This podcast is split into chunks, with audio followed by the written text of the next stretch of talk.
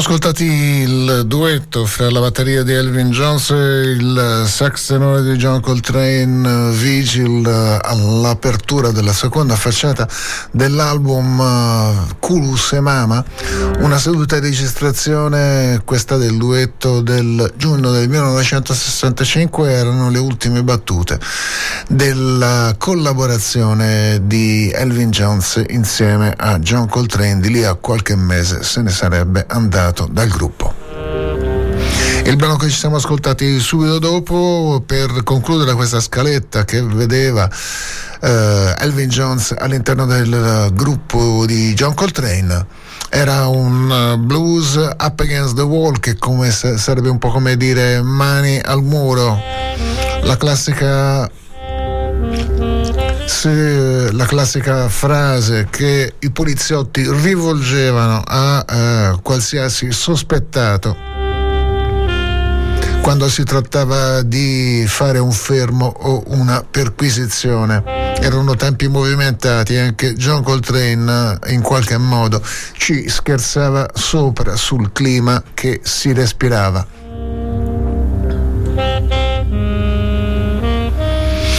Ancora una bellissima seduta di registrazione di quel periodo, in questo caso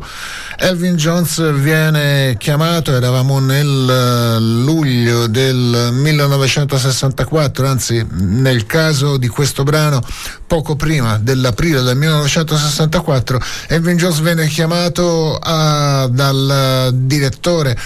di orchestra, arrangiatore e compositore Gil Evans a eh, incidere con lui eh, un album che si rivelerà essere uno dei più belli dell'avventura musicale di Gil Evans che già aveva fatto uscire i vari album capolavori insieme a Miles Davis e già si aveva incontrato Elvin Jones chiamandolo all'interno delle proprie formazioni in un paio di sedute di registrazioni precedenti a cavallo fra la fine degli anni 50 e gli inizi degli anni anni 60. Eh, tornano nuovamente insieme Gil Evans e Elvin Jones. L'album che scaratturisce da questa seduta di registrazione è The Individualism of Gil Evans, uscito per l'etichetta Belva. Ancora una volta una splendida testimonianza della musica di quegli anni. Ci ascoltiamo il grandissimo Las Vegas Tango.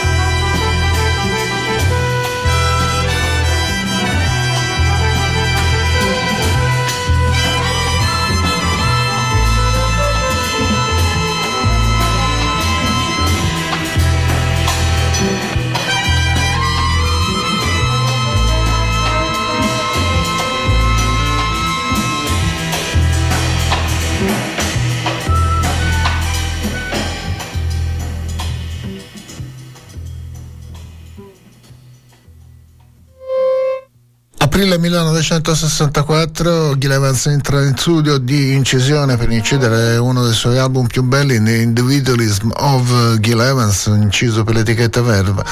nella formazione orchestrale che riunisce insieme in studio di incisione nei mitici studios di Rudy Van Gelder. Anche Elvin Jones che è appaiato con la sezione ritmica, con un doppio contrabbasso addirittura e niente meno che Ron Carter e Paul Chambers ai due contrabbassi, c'è anche Kenny Barrell, ci sono anche nella sezione delle ance Steve Lacey e Eric Dolphy e molti altri grandi nomi ancora.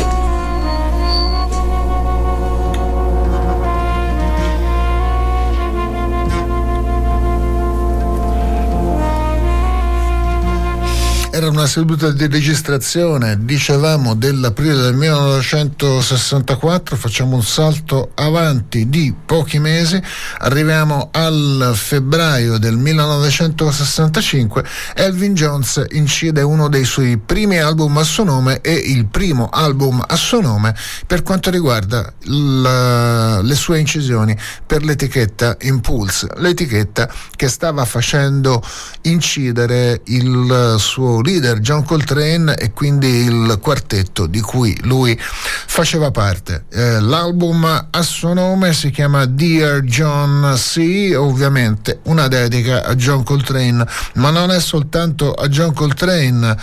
eh, che è dedicato quest'album, o perlomeno i vari brani di quest'album, c'è ad esempio anche questa Lovebird, una dedica d'amore firmata da Charlie Mingus per eh, Charlie Parker. È un brano che Mingus poi mh, utilizzerà altre volte cambiandogli nuovamente di nome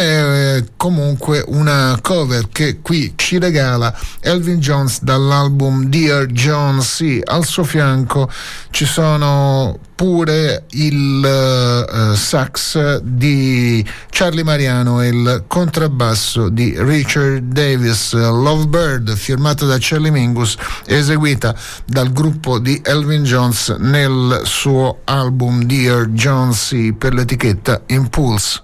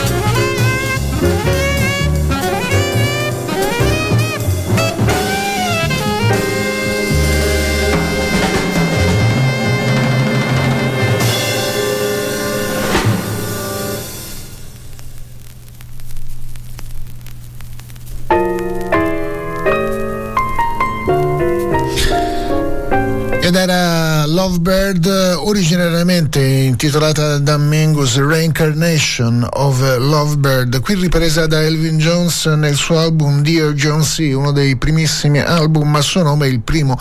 peraltro inciso per l'etichetta Impulse, quindi una produzione di Bob Thiel che era anche il produttore ufficiale dell'etichetta Impulse e che produceva anche tutti gli album di John Coltrane e del quartetto di cui Elvin Jones faceva parte.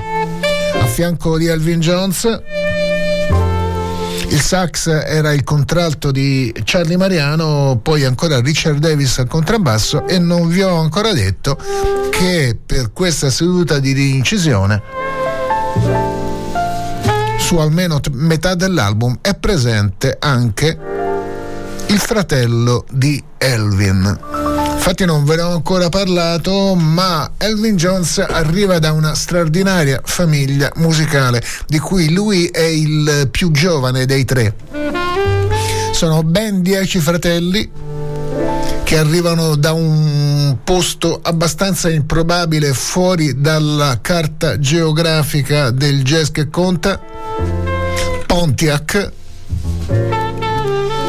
che però poi a ben guardare non era poi così eh, fuori dalle rotte del jazz perché è alla periferia immediata di Detroit, quindi un centro sicuramente cittadino importante, un centro industriale e un centro in cui la scena jazz era piuttosto viva.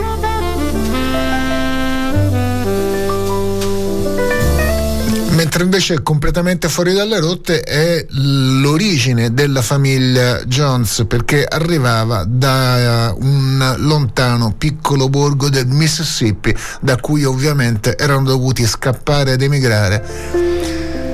per cercare condizioni di vita migliore e per vincere le condizioni di umiliazione e di razzismo che si respiravano all'epoca, ma direi non soltanto all'epoca, nel Mississippi e nel profondo sud degli Stati Uniti. Arrivano quindi a Pontiac nel Michigan la famiglia Jones. Dicevamo sono ben dieci fratelli di cui tre sono diventati degli straordinari musicisti. Il più grande della famiglia è il pianista Hank Jones. Il secondogenito per quanto riguarda la parte musicale della famiglia è eh, quello straordinario trombettista, band leader e direttore d'orchestra che si rivelerà essere poi Ted Jones il fratello mediano, mentre il piccolo della famiglia, distanziato di ben nove anni dal fratello maggiore Hank, è Elvin Jones, nato nel settembre del 1927. Quindi in questo brano che ci siamo ascoltati adesso c'era una rimpatriata di famiglia. In realtà sono diverse le incisioni in cui si ritrovano insieme tutti i e tre i fratelli Jones Ovviamente aveva fatto un po' un piccolo scalpore che ci fossero tre musicisti così straordinari, tutti e tre di famiglia e fratelli. Però sono diverse le eh, famiglie eh, in cui eh, ci sono molti straordinari strumentisti. La più famosa forse al giorno d'oggi è ovviamente la famiglia Marsalis ma all'epoca c'era la famiglia Jones, c'era la famiglia Heath che aveva prodotto anche lì tre fratelli, Percy Heath, contrabbassista del Modern Jazz Quartet, Jimmy Heath, sassofonista e Al Tute Heath, batterista. E poi sempre della famiglia, figlio di Jimmy Heath, arriverà anche il percussionista Mtume che lavorerà con Miles Davis ed altri. Ma stiamo decisamente divagando, è ora di tornare alla musica.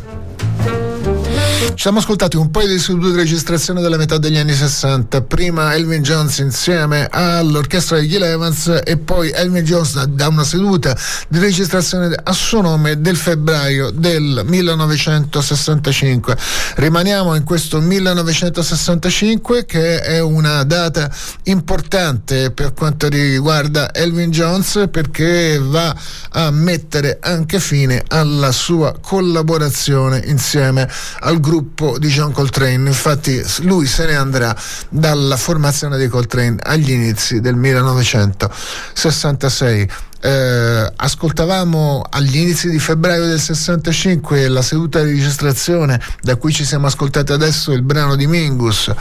e eh, pochi giorni prima Elvin Jones era entrato in studio di registrazione, anche in questo caso c'era insieme a lui Richard Davis, così come nella seduta di incisione a suo nome precedente. Gli altri due eh, di questa seduta di registrazione erano il titolare di questo album che si chiama Rip Regan Panic e stiamo parlando di Russ and Roland Kirk e a completare il quartetto lo straordinario pianoforte di Jackie Byard. Eh, li ascoltiamo da questo Rip Regan Panic nella traccia di apertura, questo No Tonic Press. Russell, Roland Kirk, uh, Jackie Byard, Richard Davis, uh, Elvin Jones.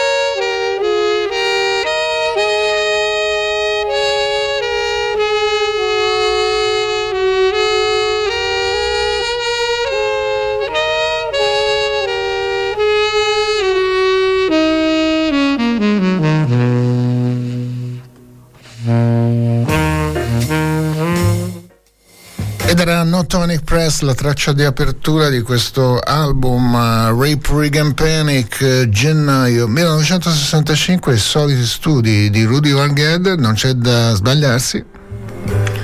Russell Roland Kirk, non ancora Russell, ma semplicemente Roland Kirk non aveva ancora avuto il sogno che gli suggerirà di aggiungere questo ulteriore nome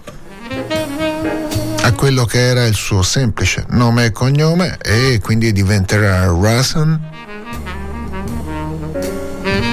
Riunisce in studio di incisione un super quartetto con lui Jackie Byard al pianoforte, Richard Davis al contrabbasso ed Elvin Jones alla batteria. Era lo stesso Russell che firmava il brano che ci siamo ascoltati in Notonic Press. Stesso anno, 1965, esce un album in realtà registrato pochi mesi prima, alla fine del 1964, nel novembre del 1964. In questo caso l'album è una seduta di incisione a nome dello specialista dell'organo Hammond Larry Young che riunisce in studio di incisione Elvin Jones alla batteria, lo straordinario Grant Green alla chitarra elettrica e in quasi tutte le tracce dell'album anche il sax tenore di Elvin Jones. Novembre 1964 viene inciso questo album che si chiama Into Something per l'etichetta Blue Note a nome di Larry Young insieme a Elvin Jones. Ci ascoltiamo questa Plaza de Toros.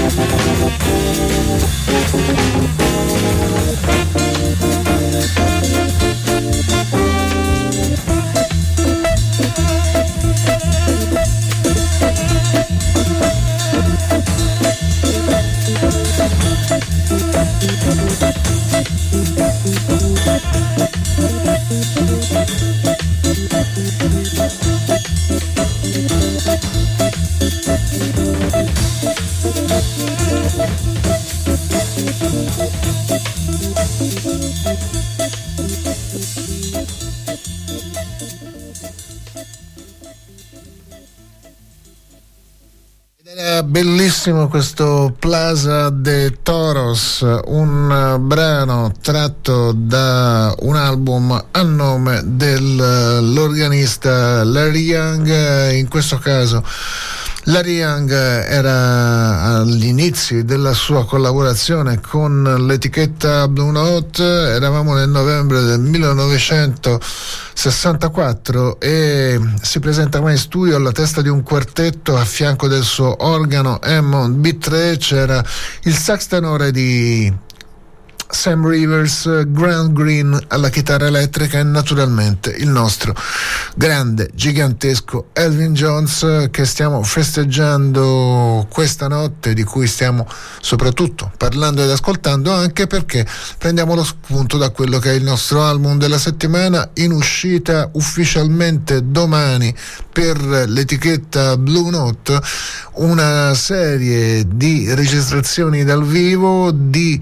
eh, Elvin Jones eh, insieme a un suo quartetto in un piccolo club newyorkese, il Pookies Pub. E queste registrazioni saranno disponibili in un triplo CD o un doppio in un triplo LP o un doppio CD o naturalmente anche in download. Tra un po' ufficialmente l'album uscirà domani ma noi ve lo stiamo già facendo ascoltare in anteprima da qualche settimana e questa sera è anche il nostro album della settimana. Rimaniamo ancora sulla proficua collaborazione tra l'organista Larry Young e Elvin Jones. I due tornano nuovamente in studio di incisione insieme l'anno successivo alla seduta che ci siamo ascoltati adesso, quella dell'album Into Something, viene fuori un altro grandissimo lavoro, in questo caso è un quartetto in cui a fianco di Larry Young e di Elvin Jones troviamo adesso niente meno che Joe Anderson al sax tenore e la tromba dell'allora giovanissimo ma già straordinario Woody Shaw che firma anche la composizione che stiamo per ascoltare è la traccia d'inizio della seconda facciata dell'album Unity una dedica a John Coltrane che si chiama The Moon Train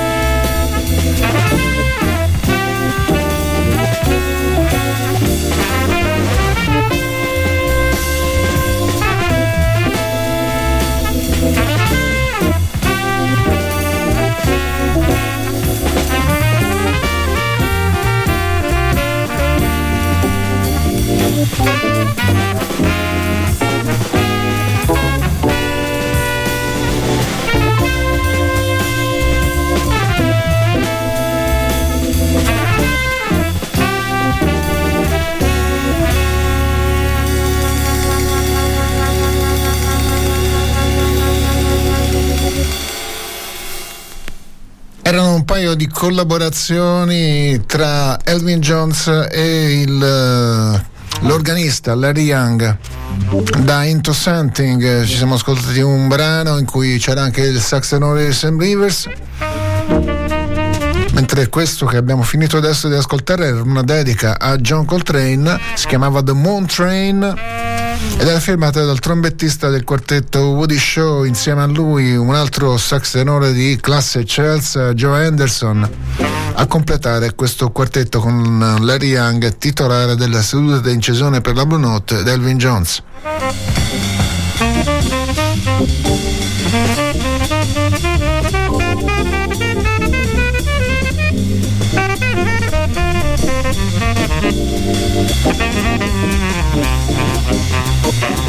Veniamo ad un paio di dediche a Elvin Jones.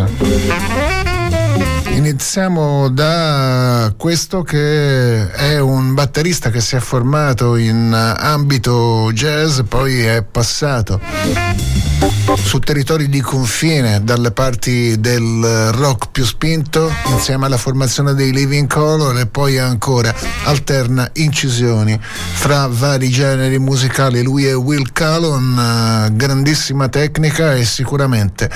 ha sempre riconosciuto come uno dei suoi massimi maestri anzi forse il suo maestro per eccellenza proprio Elvin Jones andiamo ad ascoltare un album di qualche anno fa a nome di Will Callon in cui dedica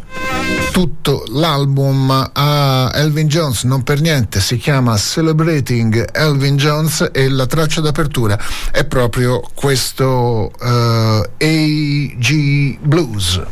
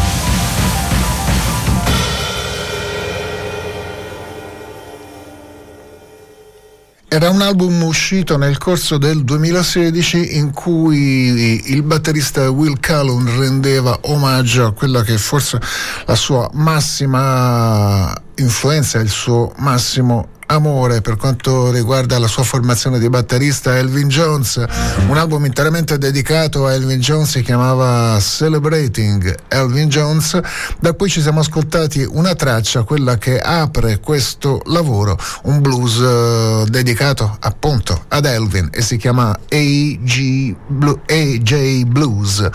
A fianco di Will Cullen una super formazione con Christian McBride al contrabbasso, Anthony Rooney al sax, poi ancora la tromba di Keon Harold e le tastiere di Carlos McKinney. Poi ci sono altri ospiti ancora in altri dei brani di quest'album uscito per la Motema nel 2016. Comunque questo era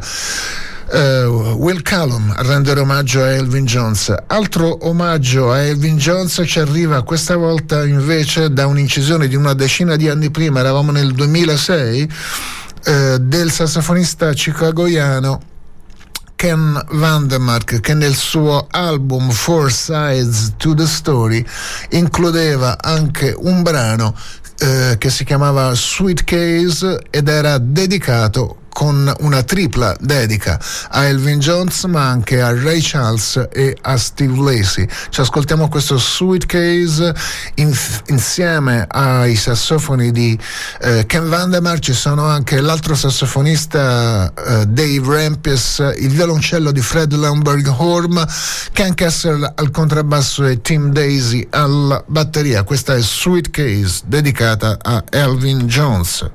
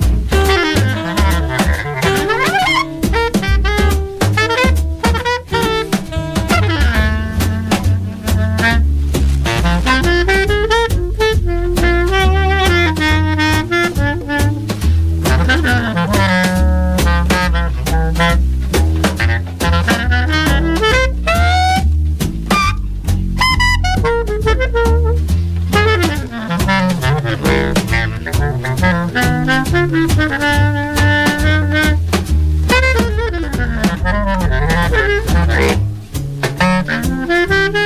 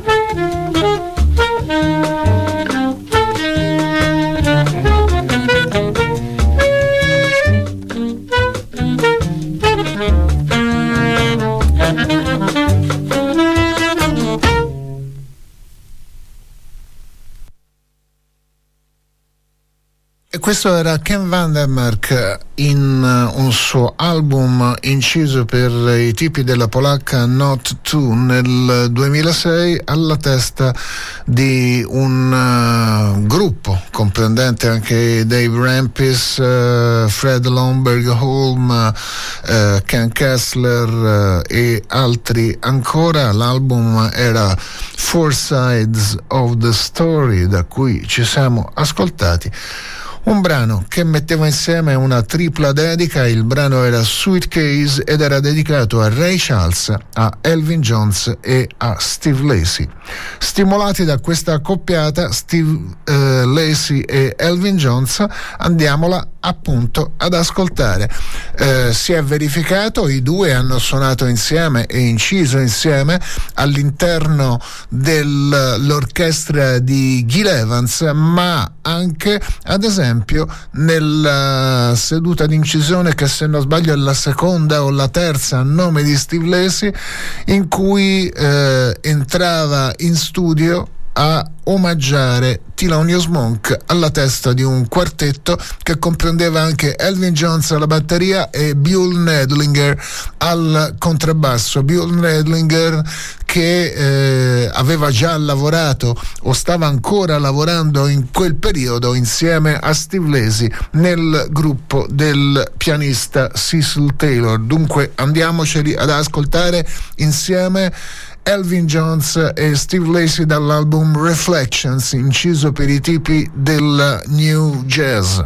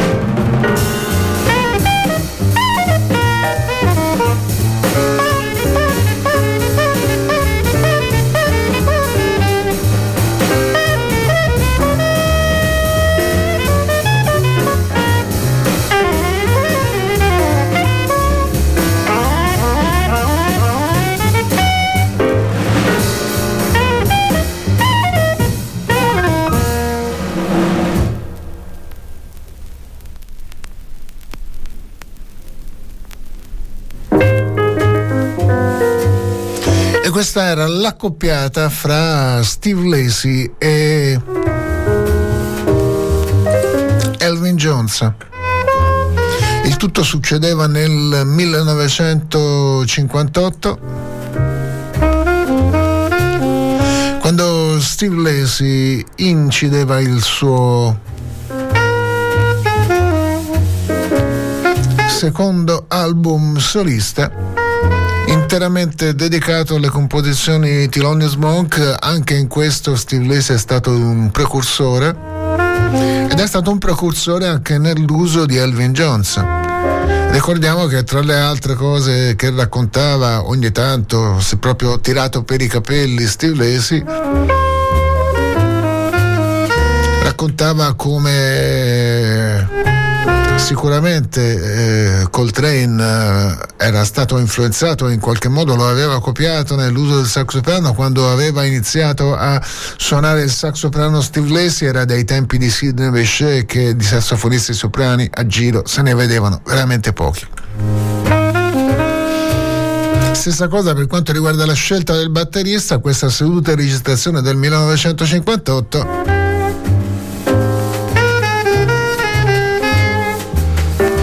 Elvin Jones non inizierà a collaborare con John Coltrane se non più di un anno più tardi. E chissà che tra le altre cose il buon John non abbia anche ascoltato o saputo di questa seduta incisione. Non c'era sicuramente bisogno perché Elvin Jones era in quel periodo già tra i musicisti più apprezzati e più richiesti nei vari gruppi e nelle varie sedute di registrazione, però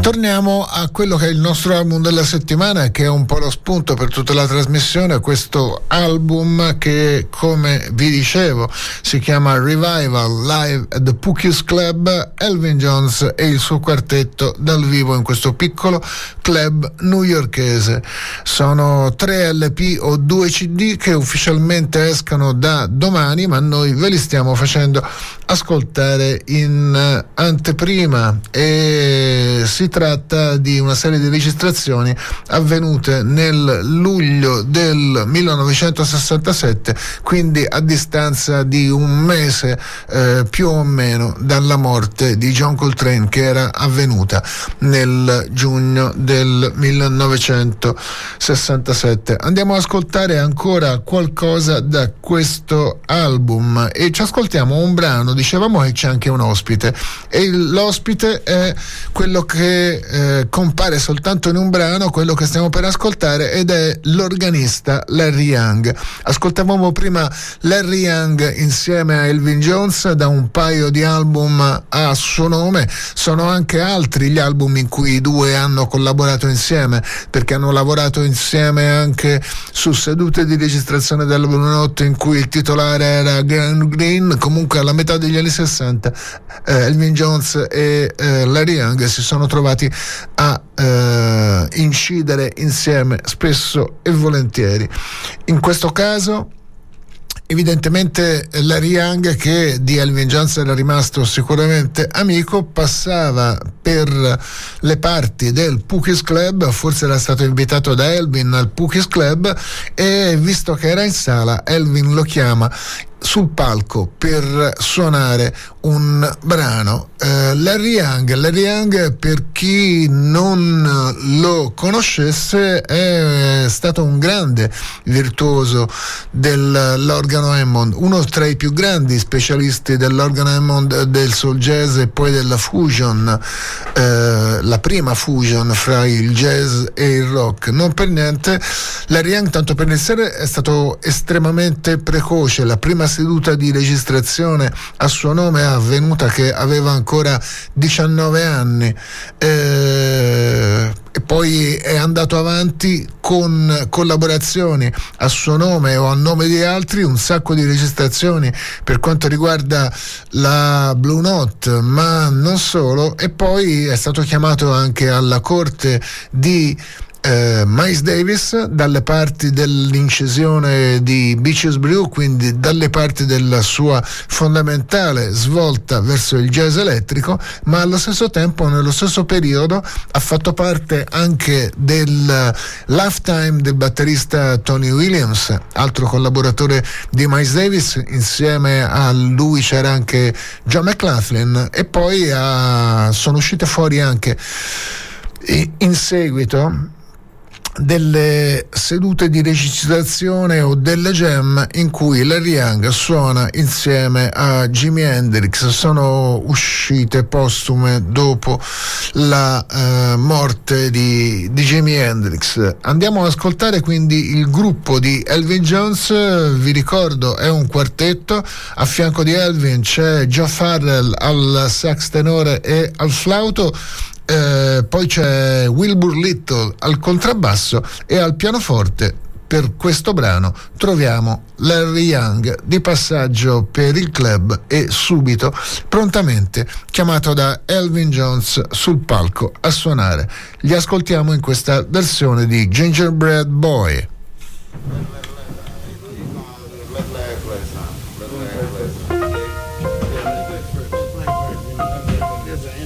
Larry Young probabilmente è appena salito, prova un attimo i tasti del pianoforte per sentire co- come è accordato o scordato.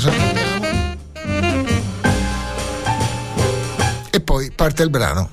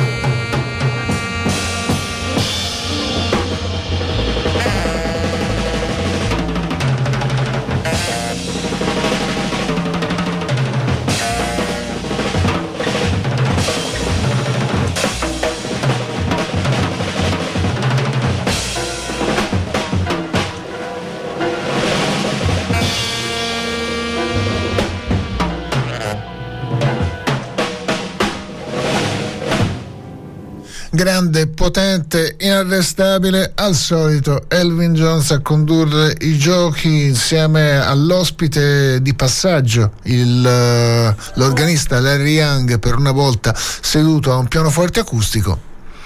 Uh, Joe Farrell uh, poi con uh, il quartetto di Elvin Jones per questa versione di Gingerbread Boy. In questo che è il nostro album della settimana e che ci dà anche lo spunto un po' per tutta la trasmissione di questa notte dedicata a Elvin Jones.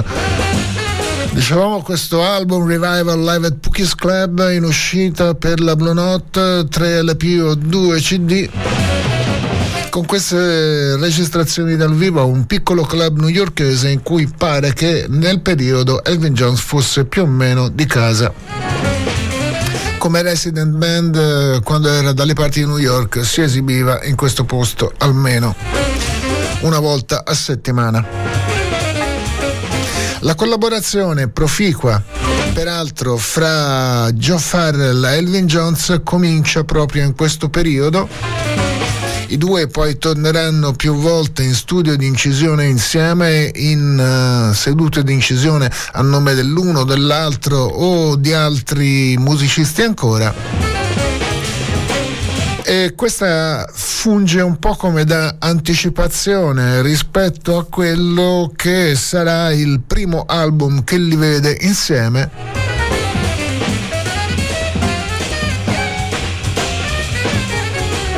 che verrà registrato un po' di mesi dopo questa, uh, questo live in uscita per la Blue Note, infatti come vi dicevo è della fine del luglio del 1967, mentre non entreranno ufficialmente in studio di incisione prima dell'aprile del 1968 e l'album poi uscirà pochi mesi dopo per la Blue Note.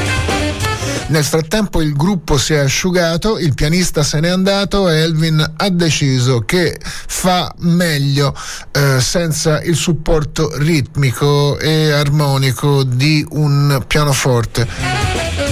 Quindi proprio il classico power trio Joe Farrell in questo caso chiama nuovamente al suo fianco il vecchio compagno d'avventura all'interno del quartetto di John Coltrane Jimmy Garrison e ne viene questa seduta di incisione per uno dei più begli album di quel periodo, Putting It Together. Elvin Jones con il suo trio con Joe Farrell e con Jimmy Garrison. Andiamoci a ascoltare qualcosa, in questo caso un brano firmato da eh, Elvin Jones e che è dedicato a quella che eh, in quel periodo sarebbe diventata la signora Jones, a dire il vero si sarebbero sposati con un po' troppa foga e un po' troppo anticipo, perché pare che Elvin Jones abbia sposato la giapponese Keiko quando era ancora sposato alla sua moglie precedente e quindi pare che legalmente il loro matrimonio nemmeno valga perché quando si sono sposati in realtà lui sarebbe stato ancora ufficialmente sposato alla moglie precedente. Comunque un grande amore che è durato un po' tutta la vita di Elvin e di Keiko. Eh, se vi è capitato di vedere dei filmati o meglio ancora di vedere dal vivo eh, Keiko Jones eh, era una specie di cerimonia perché la batteria di Elvin era intoccabile. C'era soltanto Keiko che era eh, adibita è autorizzata a toccarla, a montarla perfettamente con la giusta inclinazione dei tamburi, eccetera. C'era lei sul palco a preparare la batteria al marito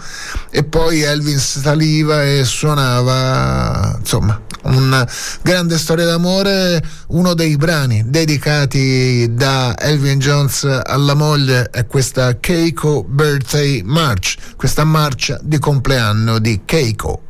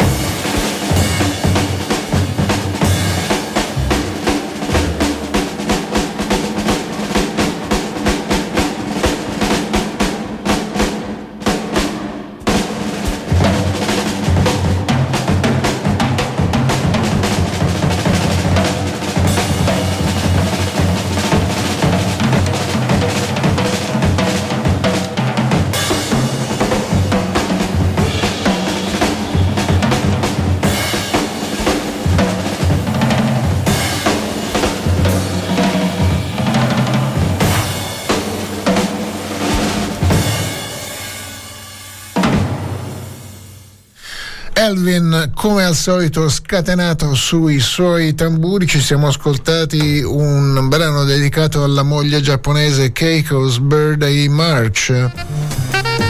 Tratto da Putting It Together, The New Elvin Jones Trio. Elvin che asciugava il suo gruppo all'essenziale, un power trio insieme a Joe Farrell e al vecchio amico e compagno di avventure musicali Jimmy Garrison, suo compagno anche all'interno del quartetto di John Coltrane. E incideva quest'album uno tra i più belli fra quelli usciti alla fine degli anni 60. In questo caso Joe Farrell suonava il flauto, era un polistrumentista, suonava sia il sax tenore che il soprano che il flauto, ma era estremamente eh, rinomato per tutti gli strumenti che andava a suonare.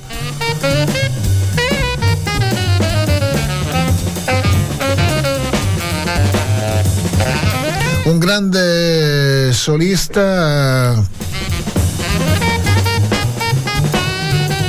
Joe Farrell da una carriera sicuramente molto eh, richiesta e molto movimentata. In particolare negli anni 70 ma continuerà ancora a lavorare e a incidere fino alla fine morirà abbastanza giovane, non aveva nemmeno 50 anni. E in realtà Joe Farrell era un uh, discendente ovviamente di una famiglia italiana che aveva cambiato nome. Aveva cambiato nome perché il suo nome originale era pressoché impronunciabile per un uh, americano e poi probabilmente per non fare poi la figura del Mamma Santissima in tutti i posti in cui si presentava e faceva quindi la figura del broccolino dell'italiano.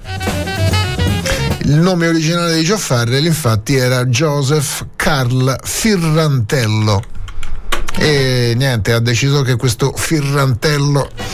era giustamente un cognome troppo arduo per un americano medio e cambiò appunto il nome in Joe Farrell. Ma ascoltiamoli ancora Elvin Jones e Joe Farrell insieme. In questo caso in una seduta di incisione in cui il titolare è l'ex gregario di Elvin Jones Farrell. L'album eh, inciso per l'etichetta di Creed Taylor CTI si chiama Outback e Joe Farrell è alla testa di un quartetto brillante e scintillante, tutte stelle. Al fianco di Joe Farrell, oltre ad Elvin Jones ci sono anche Ciccoria al pianoforte elettrico, il contrabbasso è quello di Buster Williams e più compaiono anche le percussioni di Ayrto Moreira. Il brano che ci ascoltiamo è il quarto e ultimo della scaletta di quest'album è una composizione dello stesso Joe Farrell che si chiama November 68.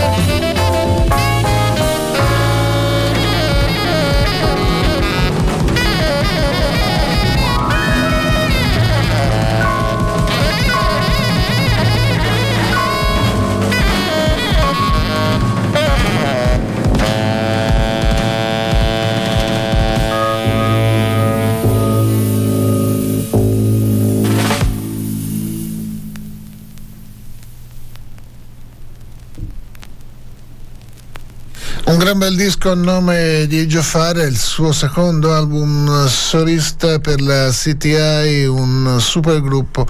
al suo fianco che comprendeva anche la batteria di Elvin Jones ed era completato da Cicoli al pianoforte elettrico, Buster Williams al contrabbasso e le percussioni di Ayrton Moreira, November 68, il brano che ci siamo ascoltati. Ancora avanti nella notte di Round Midnight in compagnia di Elvin Jones e della sua musica ovviamente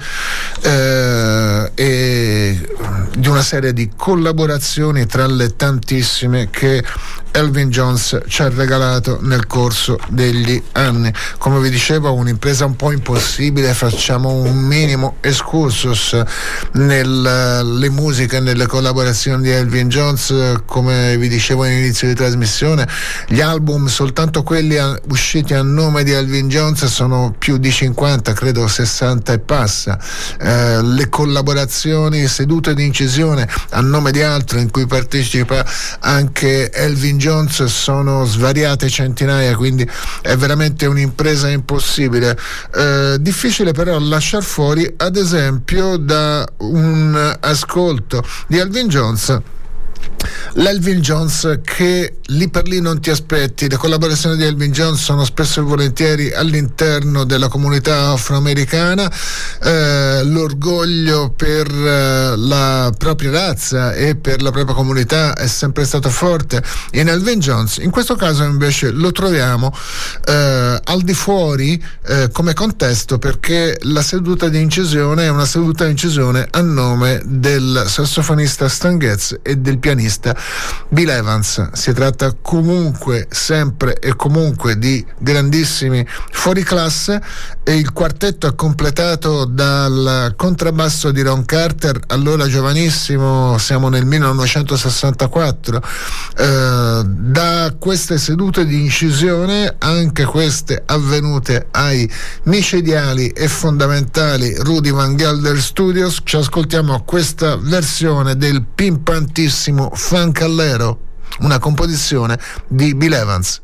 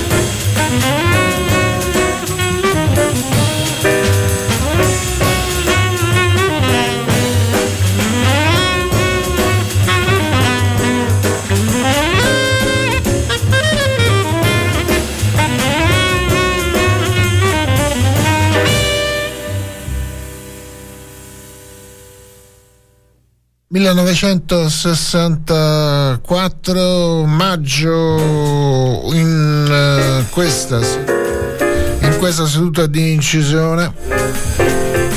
un quartetto con Stan Getz al sax tenore, Bill Evans al pianoforte, Ron Carter al contrabbasso ed Elvin Jones a swingare da par suo alla batteria.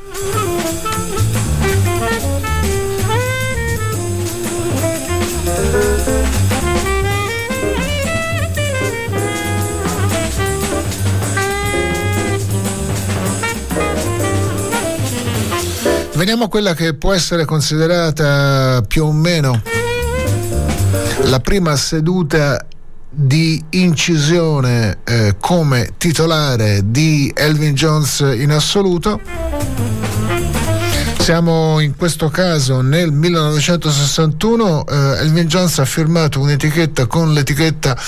Atlantic gli pubblicherà alcune cose in uh, quegli anni e fa uscire que- questo disco che eh, è anche e soprattutto una scusa per darsele di santa ragione amichevolmente insieme al collega e rivale batterista Philly Joe Jones. Infatti i due sono alla testa di un nutrito eh, gruppo con eh, sette elementi, compreso loro in tutto. La tromba è quella di Blue Mitchell, Curtis Fuller al trombone, il sax tenore è quello di Hank Mobley, Winton Kelly al pianoforte, Paul Chambers al basso e Philly Joe Jones alla batteria.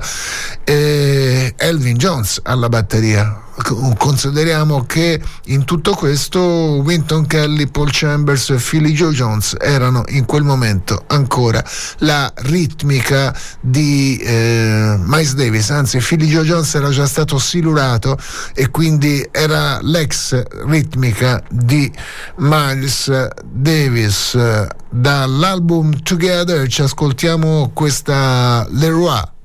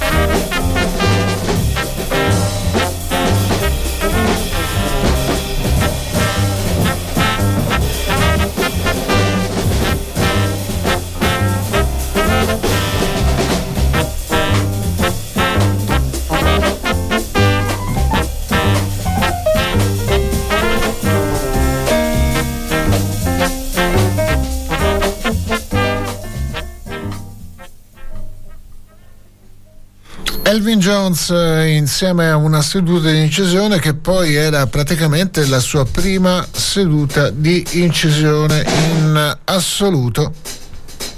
perché quella precedente era il nome collettivo di lui con tutti i fratelli come Jones Brothers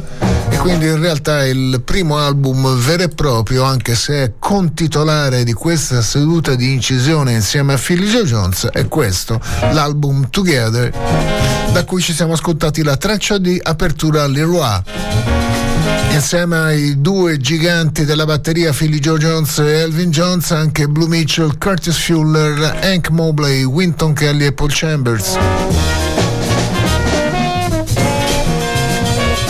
Ma a proposito di prime sedute di registrazione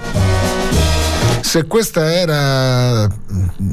tutti gli effetti da poter considerare la prima seduta di incisione a suo nome di Elvin Jones, quella che stiamo per ascoltare è la prima seduta di incisione in assoluto eh, in cui Elvin Jones fa capolino in uno studio di registrazione. Infatti l'episodio precedente era stato all'interno di una seduta orchestrale in cui eh, Elvin aveva fatto poco e nulla ed era avvenuta quando ancora era giovanissimo.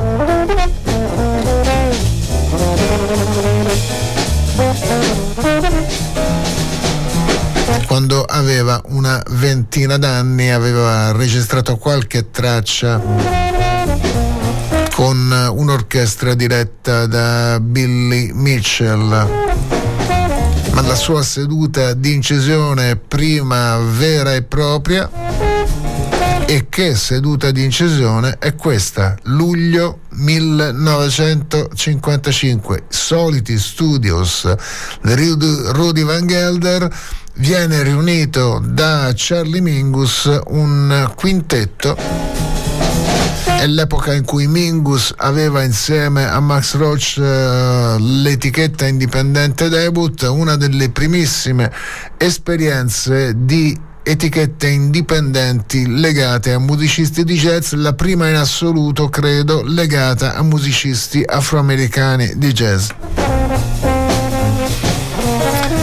Charlie Mingus mette in piedi questa seduta di incisione per la debut, chiama Miles Davis alla tromba, niente meno.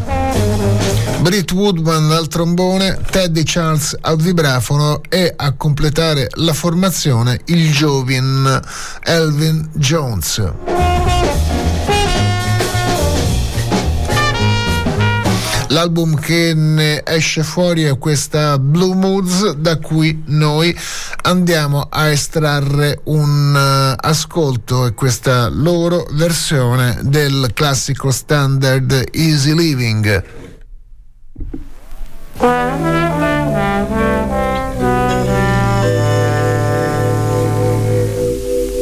Uh.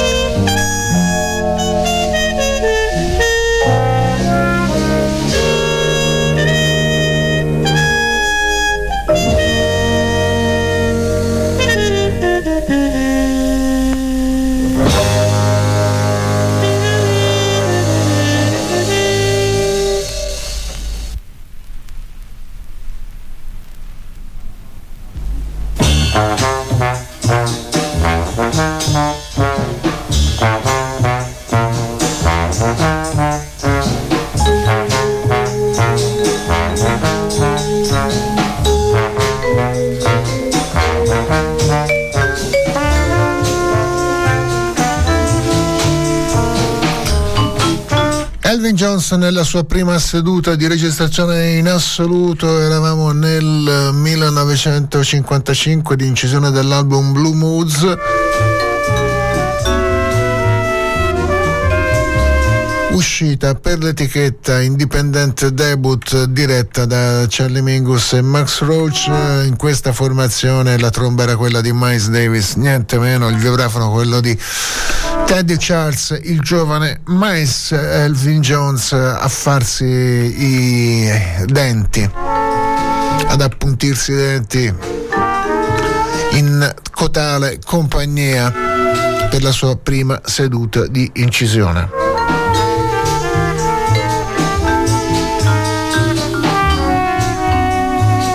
Torniamo agli anni 60 e andiamo a ascoltare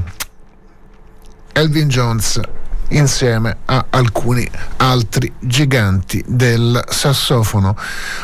Tanto per iniziare Wayne Shorter, con il quale Elvin Jones ha collaborato spesso e volentieri in, in, in uh, almeno tre sedute di incisione in quel periodo. Ci ascoltiamo qualcosa dalla prima di queste, siamo nell'aprile del 1964. L'album uh, inciso per la Blue Note si chiama Night Dreamer e noi ci ascoltiamo questa Armageddon, quindi un titolo decisamente apocalittico. Nel quintetto diretto da Wayne Shorter c'è praticamente la ritmica di eh, John Coltrane agli inizi degli anni 60, McCoy Tanner al pianoforte, Reggie Walkman al basso ed Elvin Jones alla batteria, con un quintetto ancora eh, nobilitato e ulteriormente rimpolpato dalla tromba straordinaria di Lee Morgan. Questa quindi è Armageddon dall'album Night Dreamer.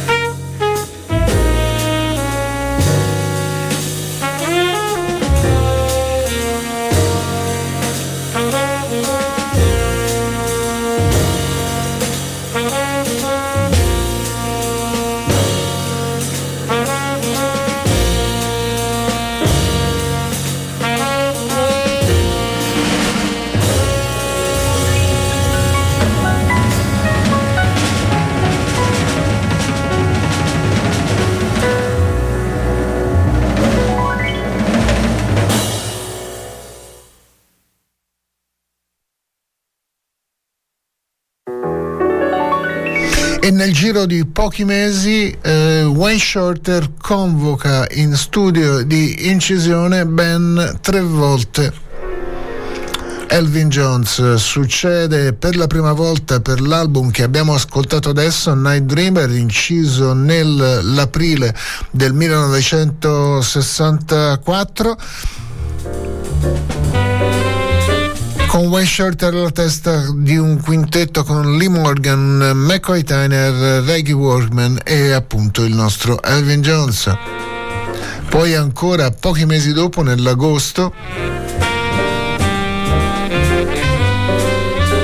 per l'album Juju e la terza seduta di incisione avviene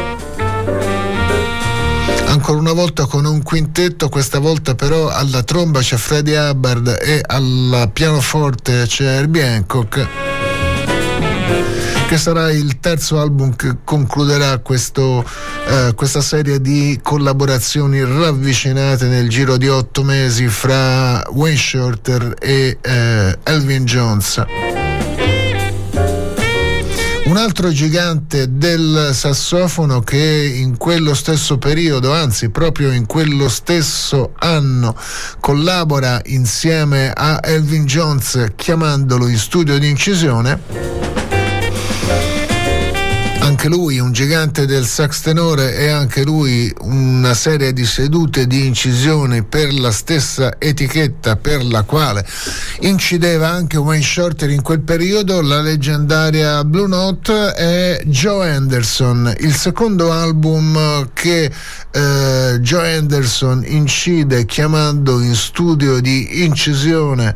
anche al suo fianco Elvin Jones. È quello che stiamo per ascoltare l'album si chiama Inner Urge è inciso nel novembre del 1964 e Joe Anderson è alla testa di un quartetto anche in questo caso la ritmica è tipicamente coltraniana perché troviamo anche McCoy Tyner al pianoforte il quartetto è completato dal basso di Bob Crenshaw. Ci andiamo ad ascoltare da questo album Inner Urge a nome di Joe Anderson e con la partecipazione nel quartetto, come vi dicevo, di Elvin Jones, questa bellissima versione che conclude la scaletta dei cinque brani contenuti nell'album di un brano di Cole Porter, Night and Day.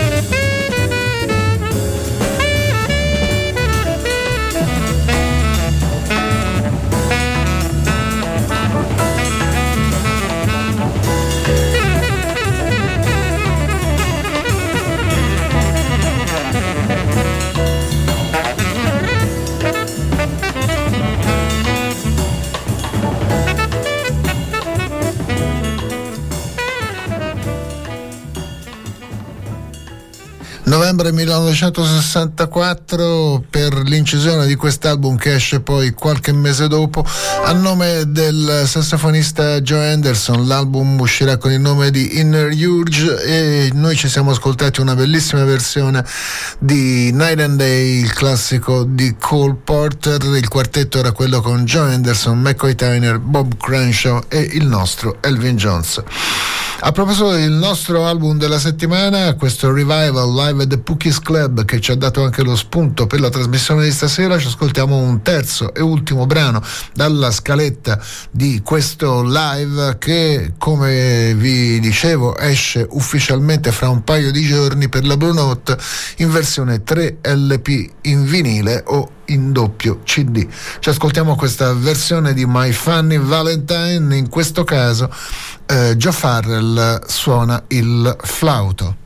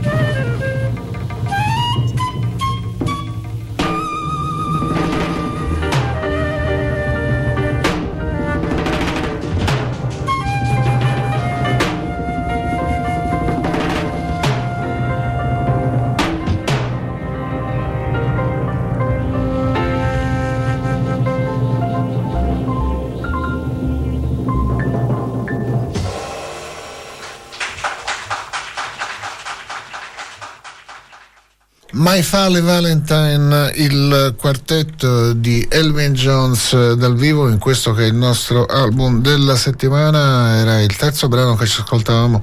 da questo album in uscita fra un paio di giorni per la Blue Note con questo inedito dal vivo al Puppy Kiss Club di New York City registrato nel luglio del 1967 eh, Elvin Jones insieme a Jeff Farrell che in questo brano suonava il flauto, Bill Green al pianoforte e Wilbur Little al contrabbasso. Mm, prendiamo una registrazione in studio di un paio di anni dopo e ancora ritroviamo in studio il uh, nucleo essenziale di questo quartetto, cioè l'unico a andarsene via e se n'era già andato da uh, diversi mesi perché Elvin Jones già nell'album che ascoltavamo in precedenza e inciso una manciata di mesi dopo questo live aveva asciugato la formazione a semplice trio escludendo il pianoforte. L'anno dopo ancora aumenta i membri del gruppo per quanto riguarda la sezione dei fiati, ma ancora il pianoforte è assente alla formazione. Elvin Jones con ancora una volta Wilbur Little al contrabbasso e Joe Farrell ai vari fiati. Eh, si aggiungano alla formazione anche George Coleman al secondo sassofono tenore e eh, Pepper Adams al baritono e li ascoltiamo in questa seduta di registrazione del 1969, nell'autunno del 1969, Elvin Jones incide ancora una volta per la Blue Note questo album che si chiama Polycurrent e da cui ascoltiamo un brano. Ascoltavamo prima dall'album uh, Putting It Together, un brano dedicato da Elvin Jones eh, alla, a quella che sarebbe poi diventata la moglie giapponese di Elvin, Keiko Jones. In questo caso invece è una dedica ad Elvin Jones da parte di Keiko Jones che firma questo brano. Racconta a proposito di Keiko nelle note di copertina eh, di quest'album Elvin eh, che è una eh, affascinante eh, musicista orientale che lui ha eh, incontrato durante i suoi tour in estremo oriente. È una pianista, è molto dotata, è anche una bravissima compositrice ed è una cuoca folle e qualsiasi cosa questo voglia dire. Eh, dice anche che questo è il primo brano, anche se lei compone molto, che eh, abbiamo inciso in uno dei miei gruppi e il risultato è questo Mr. Jones che adesso ci andiamo ad ascoltare.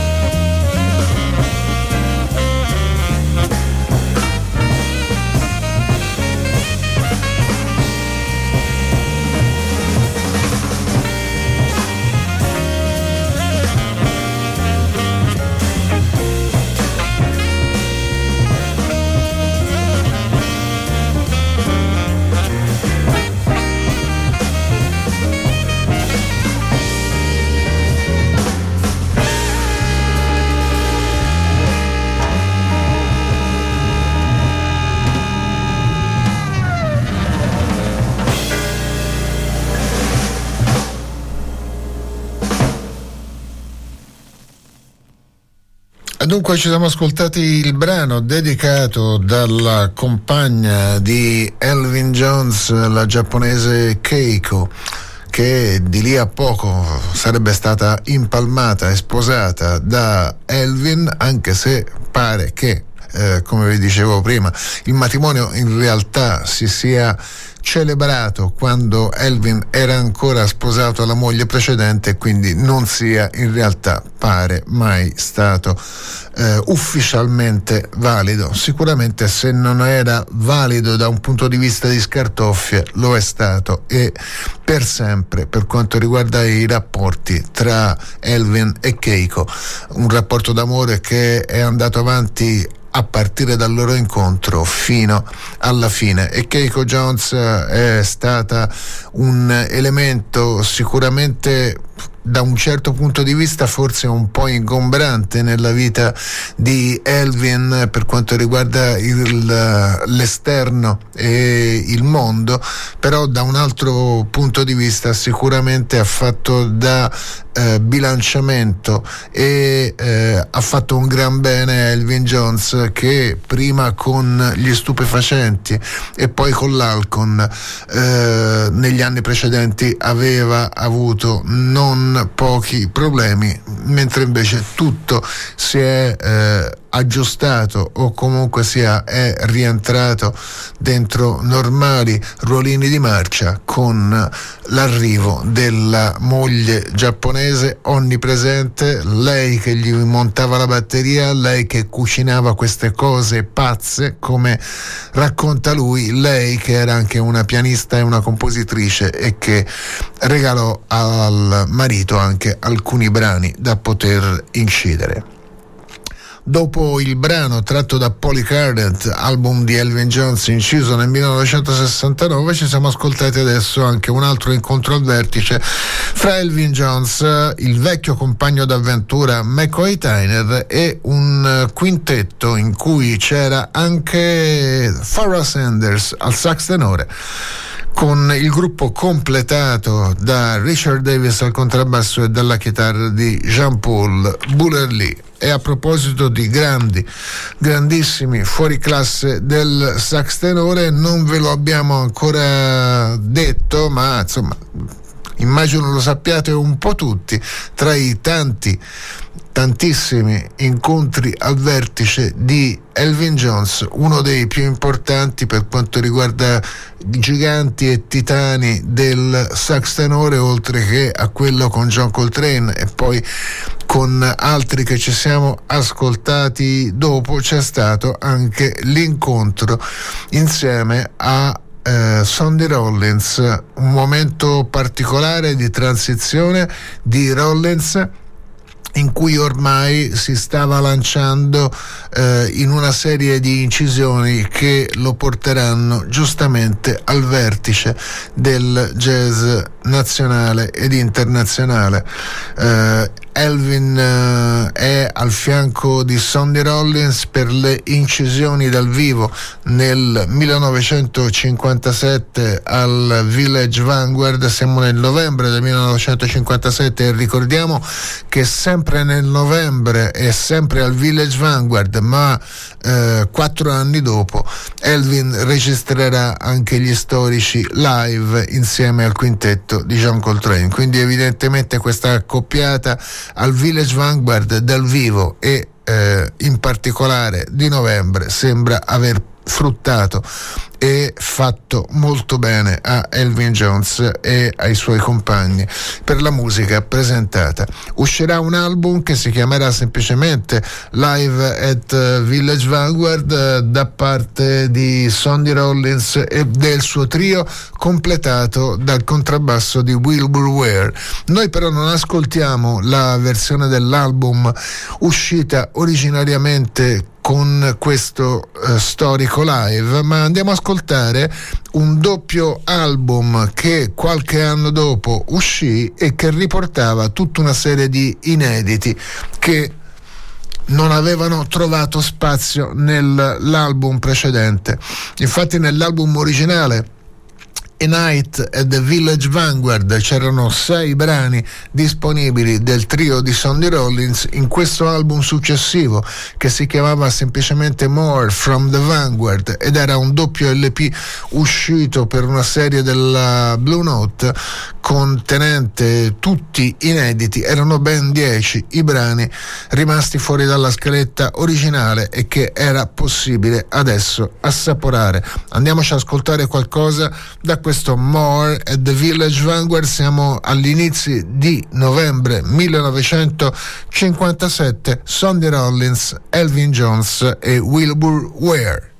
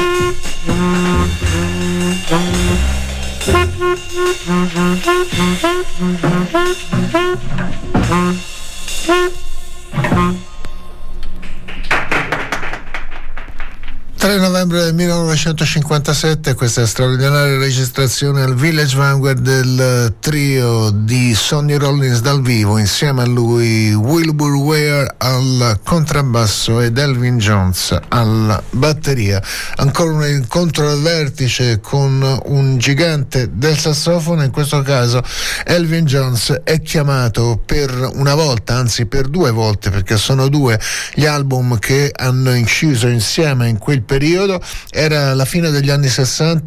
e erano due album incisi per l'etichetta Blue Note. A chiamare Elvin Jones alla sua corte per una volta è Ornette Coleman. In questo quartetto in cui compare anche Jimmy Garrison al contrabbasso, ancora una volta lui, ancora una volta l'ex compagno di avventure all'interno del quartetto di John Coltrane e amico fraterno di Elvin Jones in una seduta di incisione del post Coltrane. E il quartetto completato poi dal sax tenore di Dewey Redman. Da questo album che si chiamava New York is Now ci ascoltiamo questa Round Trip.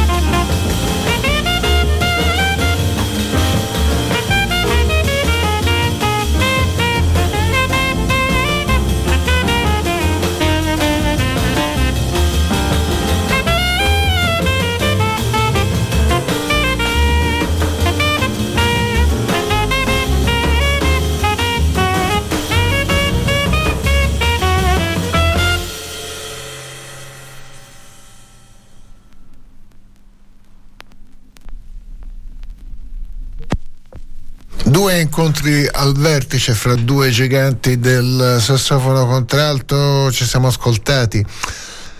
Uh, Ornette Coleman chiamare uh, alla sua corte Elvin Jones in un quartetto completato da Jimmy Garrison e Dewey Redman. L'album era New York is Now e il brano che ci siamo ascoltati era Round Trip. Subito dopo invece uh, Art Pepper che tornava sulle scene dopo lunghe e penose vicissitudini tra istituti penitenziari, carceri e eh, istituti di disintossicazione. Tornava alla grande sulle scene a metà degli anni 70 e uno dei primi eh, regali che vuole farsi è di chiamare per una seduta di incisione a suo nome Elvin Jones, Elvin Jones che conosceva e stimava da anni, tra l'altro quando era nelle patrie galere Art Pepper si era presa anche una scuffia notevole per John Coltrane e la sua musica, tanto che per un periodo si sentiva inadeguato, si sentiva eh, un sassofonista con uno stile ormai vecchio e superato. Eh, cominciò a fare l'imitatore di John Coltrane, passò dal contralto al tenore, smise per un periodo di suonare, insomma era la, Coltrane e la sua musica così avanzata era qualcosa che aveva messo in crisi Art Pepper probabilmente anche e soprattutto perché eh, stava appunto attraversando un periodo di travaglio eh, fisico e psicologico non indifferente e che eh, lo rendevano sicuramente più debole e sensibile alle crisi bello comunque eh, avere l'opportunità di eh, invitare per una seduta di incisione a suo nome quella che era la vera forza motrice del quartetto di John Coltrane, questo avviene per questa seduta di incisione del settembre del 1976 a Los Angeles in California per la contemporary del produttore Lester Koenig. Il quartetto riunito insieme eh, vede a fianco di Art Pepper e di Elvin Jones il pianista forse in assoluto preferito da Art Pepper, George Gables e un fuoriclasse come David Williams a completare la formazione al contrabbasso. L'album che viene fuori da questa seduta di incisione si chiama The Trip e noi ci siamo ascoltati un bellissimo blues, quello che chiude questa seduta d'incisione che si chiama Red Car, un brano che in questa versione originale dura meno di sei minuti, ma che poi dal vivo nelle esibizioni live di Air Pepper negli anni successivi si dilaterà fino a diventare un oggetto e un vero e proprio Panzern in delle versioni che potevano arrivare a durare anche 15 o 20 minuti. Eh, sono le 3.37, quindi direi che abbiamo fatto un po' tardino e che quindi sarebbe anche l'ora di andare verso una posizione orizzontale.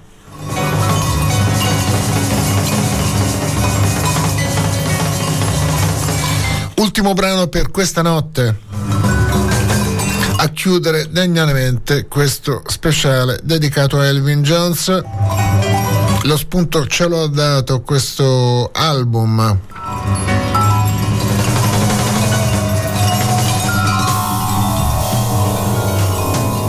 in uscita tra un paio di giorni per la Blue Note e che si chiama Revival Live at the Pookies Club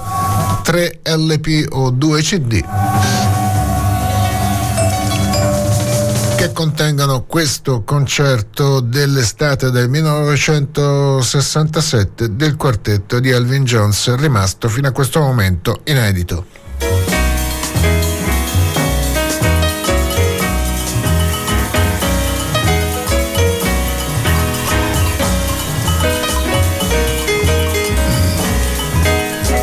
Noi chiudiamo in bellezza, come vi dicevo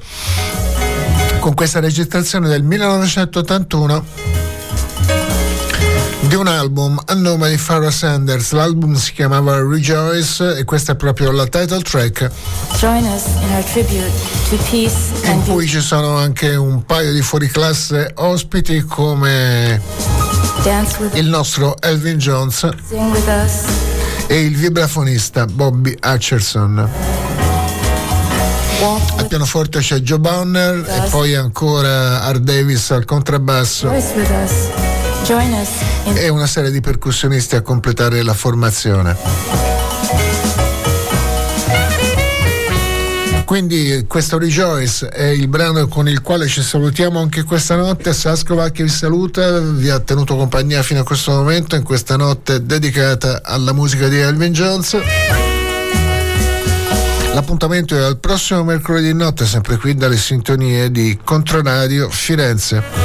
per un altro lungo viaggio nel buio della notte, vagando insonni e inquieti. Dalle parti della mezzanotte a tutti una buona notte.